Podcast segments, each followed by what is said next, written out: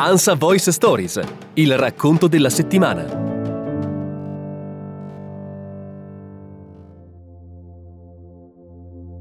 Allora, oggi siamo qui per parlare di cose molto diverse, ma dobbiamo assolutamente cominciare da una che ci preoccupa tantissimo, ed è la pizza.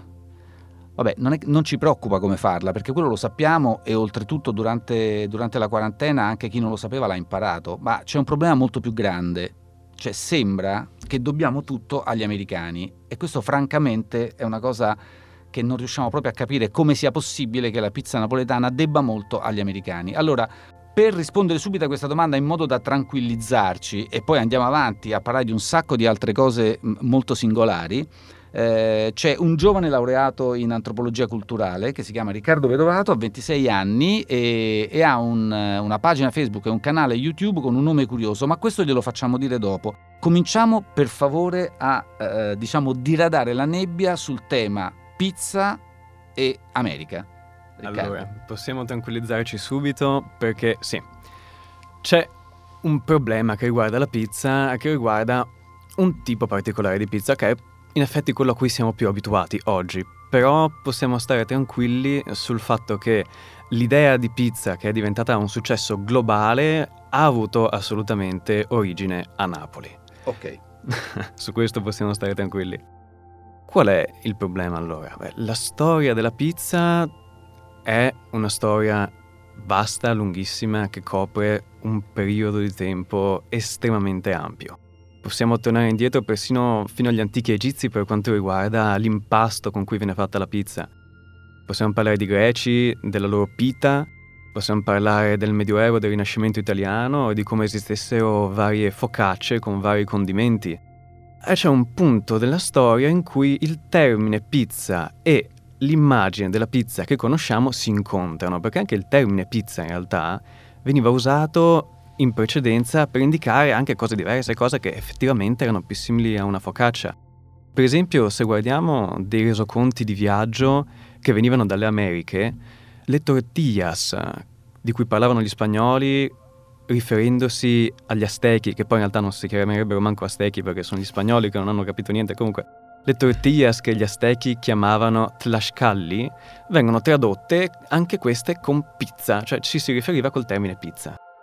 Il termine pizza, appunto, incontra l'immagine che conosciamo tra la fine del Settecento e l'inizio dell'Ottocento a Napoli. E tra l'altro non esistevano le pizzerie come le conosciamo, era pizza da sporto, quindi una classica forma di imprenditoria dal basso. E lì nasce l'impasto con il pomodoro e la mozzarella. E gli americani che c'entrano? Gli americani c'entrano perché questo ci permette di spiegare, tra l'altro, un fenomeno sociale che si chiama appunto l'effetto pizza, che è stato teorizzato dal professor Leopold Fischer della Syracuse University, che poi è diventato un monaco induista e ora si chiama Agenanda Bharati, giusto per capire un attimo com'era il personaggio. E che cos'è che hanno fatto gli americani? Neanche gli americani in realtà, ma gli immigrati italiani in America, perché è grazie a loro che esistono la maggior parte dei condimenti a cui noi siamo più affezionati. Prima la pizza era un po' più standard, ecco, mettiamola così.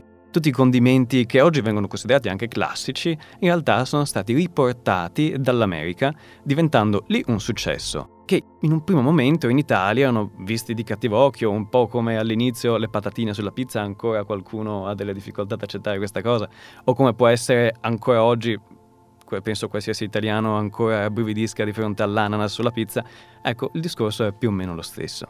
Quindi, scusami se ho capito bene, la pizza è certamente napoletana, ma il successo della pizza e, diciamo, in senso esteso, l'immagine della pizza poi è diventata un'immagine così forte dell'italianità e in particolare di una certa parte dell'Italia, si deve al successo che ha avuto in America. Esattamente. Anche perché poi quando gli americani tornavano, o meglio, quando gli americani venivano a visitare l'Italia, si aspettavano di trovare la pizza un po' ovunque. Quando il dottor Ansel Keys, famoso per aver studiato la dieta mediterranea, in un suo passaggio a Roma dice: ho provato a ordinare una pizza ma mi hanno detto che la fanno solo a Napoli, ed erano gli anni 50. Quindi in pratica la pizza è diventata quello che tutti noi conosciamo e che possiamo trovare e mangiare in una qualsiasi pizzeria, appunto da Domodossola fino probabilmente a Lampedusa, ma molto dopo. Esatto. Molto dopo, perché all'inizio era un prodotto molto locale che gli americani hanno in un certo senso da un lato internazionalizzato e dall'altro quindi lo hanno individuato come un, cioè poi c'è diventato il brand italiano. Esatto, è diventata, diciamo, l'icona. Così, sì, l'icona. E questo è proprio l'effetto pizza, quando un fenomeno culturale diventa un successo all'estero per poi rientrare in patria. Ok, allora Riccardo, tu c'hai questo canale YouTube dove posti dei video e si chiama Un antropologo nel cassetto. Esatto. Allora, perché? Perché questo nome? Cioè, che ci fa un antropologo nel cassetto? Allora, Un antropologo nel cassetto nasce da un incontro molto particolare con una persona, direi, unica, che è Paolo Borzacchiello, il cofondatore della HCA University, che per quanto riguarda la formazione, soprattutto in ambito comunicazione e interazione umana, è il non plus ultra in Italia, anche per l'impostazione scientifica. E durante questa chiacchierata, per usare un eufemismo, è nata questa idea, ho detto, ma Riccardo, perché non fai dei video? E allora lì è nata l'idea dell'antropologo nel cassetto, cioè fare della divulgazione antropologica su temi più ampi possibili, sull'idea di Clifford Geertz, che è uno degli antropologi più importanti del secolo scorso, per cui l'antropologo è un mercante di stupore.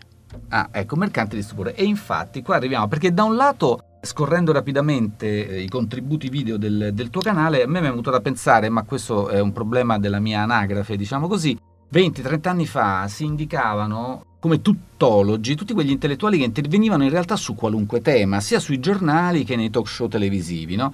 E non si capiva bene, ma perché parlano di tutto? Non possono essere esperti di tutto. Poi però, guardando l'antropologo nel cassetto, uno ha, in senso buono naturalmente, però un'impressione simile, cioè si parla di pizza, si parla del kilt degli scozzesi, si parla di arti marziali, di tatuaggio, di Batman e via dicendo. E per ognuna di queste cose in effetti c'è un contributo, devo dire, per lo più sorprendente, che l'antropologia può dare. È così?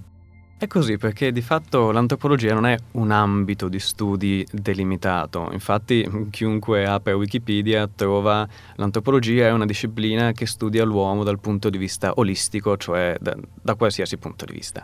Di fatto quello che contraddistingue l'antropologia è il metodo, cioè la vicinanza al suo oggetto di studio. Vicinanza-lontananza, perché per citare Levi Strauss, altro antropologo importantissimo del secolo scorso, l'antropologia si distingue per essere simile all'astronomia delle scienze naturali, cioè studia il suo oggetto dal punto di vista più distante.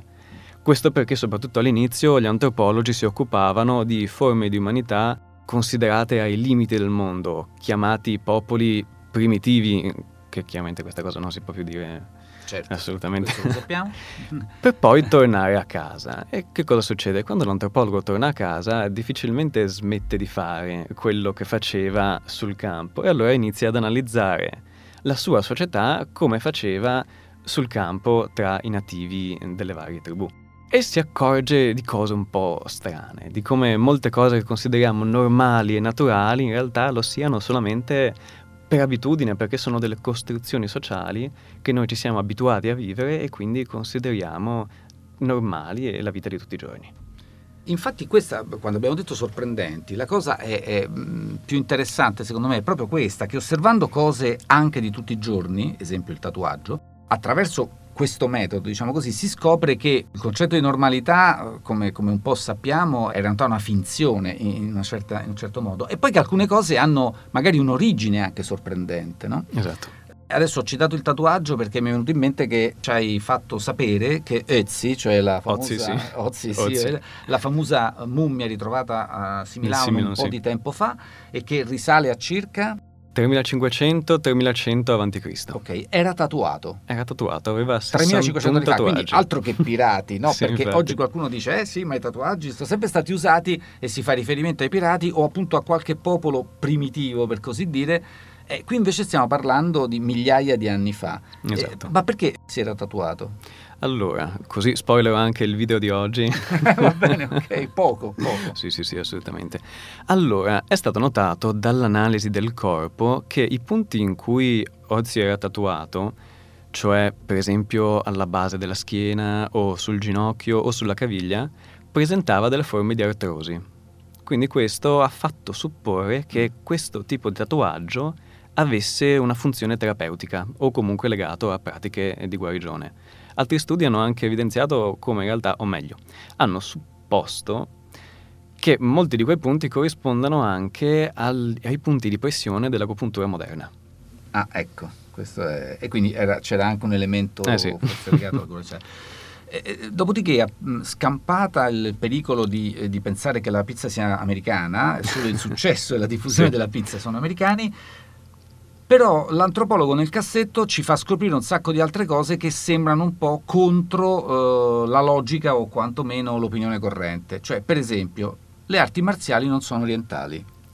Qui bisogna fare una discriminazione perché sento già qualunque eventuale ascoltatore che pratichi arti marziali. Sì, certo. Allora, la questione è le arti marziali moderne che conosciamo oggi, per come sono fatte oggi, sono nate in virtù del contatto con l'Occidente e delle potenze occidentali. Ovviamente non è stato l'Occidente a inventare le arti marziali orientali, questo, però l'immagine che ne abbiamo oggi è stata profondamente condizionata soprattutto da fenomeni come il cinema e la globalizzazione, e prima anche fenomeni coloniali. Se pensiamo per esempio a pratiche come il Silat o il Kali, siamo nel sud-est asiatico, sono pratiche che emergono come codificate e precise, mettiamolo in questo modo, perché delle tecniche del corpo legate al combattimento esistevano già prima, ma l'immagine, l'idea, la struttura precisa di una pratica marziale con quel nome lì nasce come dispositivo di difesa culturale dall'egemonia occidentale. E questo succede anche in Cina con il Tai Chi, per esempio. È famosa la leggenda del monaco che l'abbia inventata migliaia e migliaia di anni fa. Allora, tecniche del corpo, arti marziali, arti di combattimento, pratiche di medicina tradizionale esistevano, ma sono state codificate attorno a un'arte marziale con un nome preciso in tempi molto molto recenti. Oltretutto, scusa, ma quell'aggettivo marziale non ci avrebbe dovuto indurre un sospetto? In effetti sì, dovrebbe farci insospettire perché già marziale, di Marte, esatto, qualche domanda dovrebbe farcela fare. Cioè non è una roba di origine orientale quella? No, perché il termine arti di Marte nasce in Europa. Già nel 500 c'erano delle pratiche di combattimento che venivano chiamate proprio in questo modo. Già in Francia, il mio francese è terribile, quindi la pronuncia sarà quel che sarà, art martiaux, una cosa del genere. Sì. Esistevano dei trattati specifici di tecniche del corpo, tecniche di combattimento che spiegavano in che modo usare varie armi, la lotta e anche il combattimento a mani nude, calci e pugni. Tutte le forme di scherma in generale, perché di fatto scherma deriva da schermo e non è semplicemente il duello con la spada che conosciamo oggi. Quindi proprio il termine arti di Marte è di origine europea. Arriva in Oriente, in Vietnam, allora Indocina, che era una colonia francese. E trovandosi di fronte a queste pratiche di combattimento, non sapendo come definirle, tra l'altro trovandosi di fronte a dei termini di difficile traduzione, perché c'erano due ideogrammi, uno significava arma, l'altro fermare, e riassumevano in teoria l'idea di arte della guerra, e gli amministratori coloniali a quel punto hanno detto vabbè, facciamo che sono arti marziali pure queste e chiudiamola qui. Ok. Noi adesso, diciamo, la paura sul tema della pizza ce la siamo tolta. Sì, assolutamente. Gli scozzesi non se la possono togliere però sul kilt, perché gli scozzesi, il kilt, che come la pizza è l'emblema dell'Italia, il kilt è l'emblema della Scozia, invece ha un'origine molto ma molto recente. Infatti, anche se lo vediamo su Braveheart, purtroppo è stato inventato tra il 700 e l'800, un po' come la pizza in effetti, la pizza moderna che conosciamo. Da un inglese, tra l'altro. Ecco, questa mi sembra la cosa più clamorosa, essendo il simbolo dell'identità nazionale scozzese. È stato inventato da un inglese. Quindi è un esempio di quelle tradizioni inventate. Diciamo così, inventate. Questa è un'espressione introdotta da Hobsbawm e Ranger, due storici, che hanno scoperto come in molti casi, tra cui quello del kilt, spesso succeda che alcune tradizioni vengano inventate o reinventate con degli scopi anche diversi.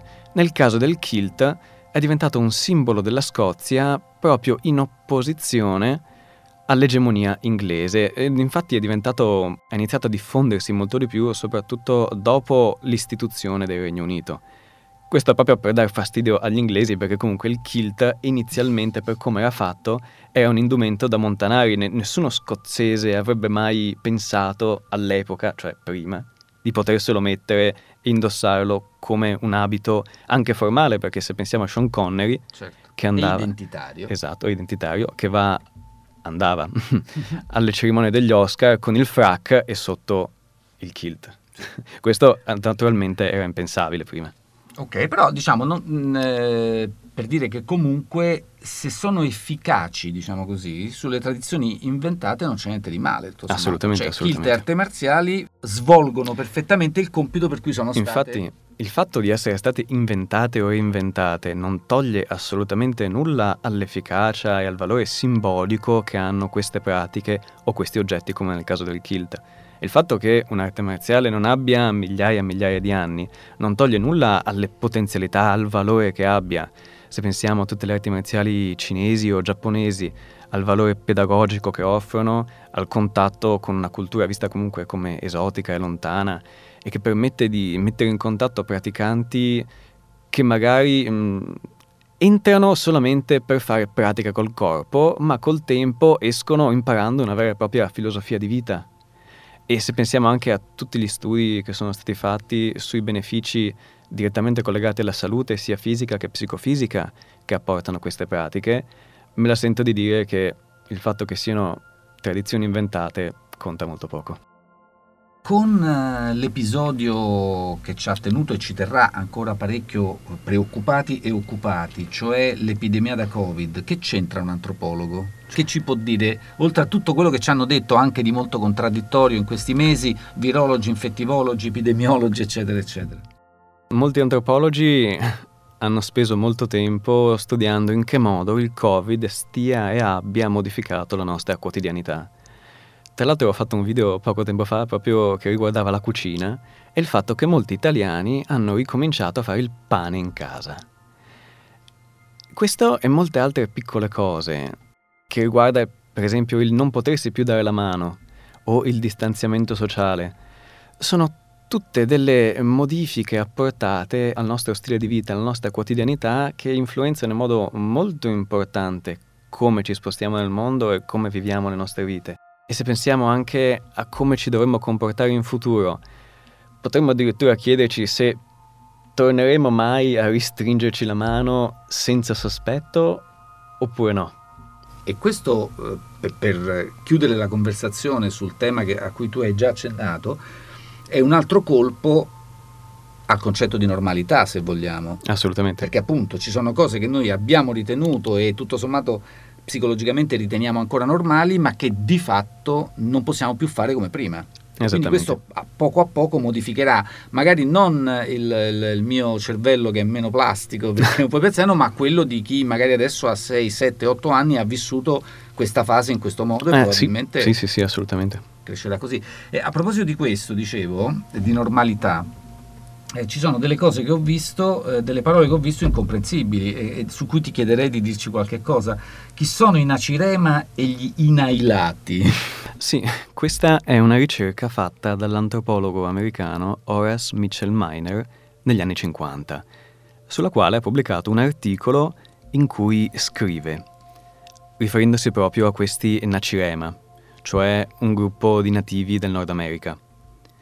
All'interno del sistema socioculturale dei Nacirema sembra essere sottintesa la credenza di fondo che il corpo umano è brutto e tende naturalmente alla debolezza e alla malattia.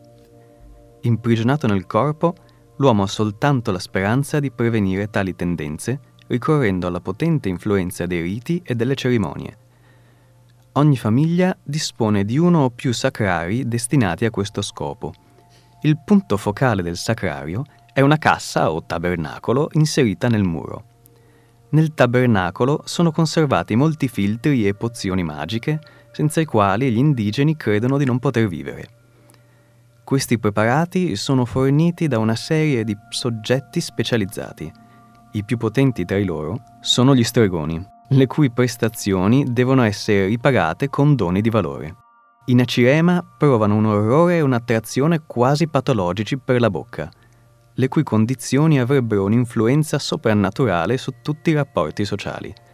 Tra i rituali fisici quotidiani che tutti eseguono ce n'è uno riservato alla bocca. Il rito comporta una pratica che appare rivoltante allo straniero non iniziato.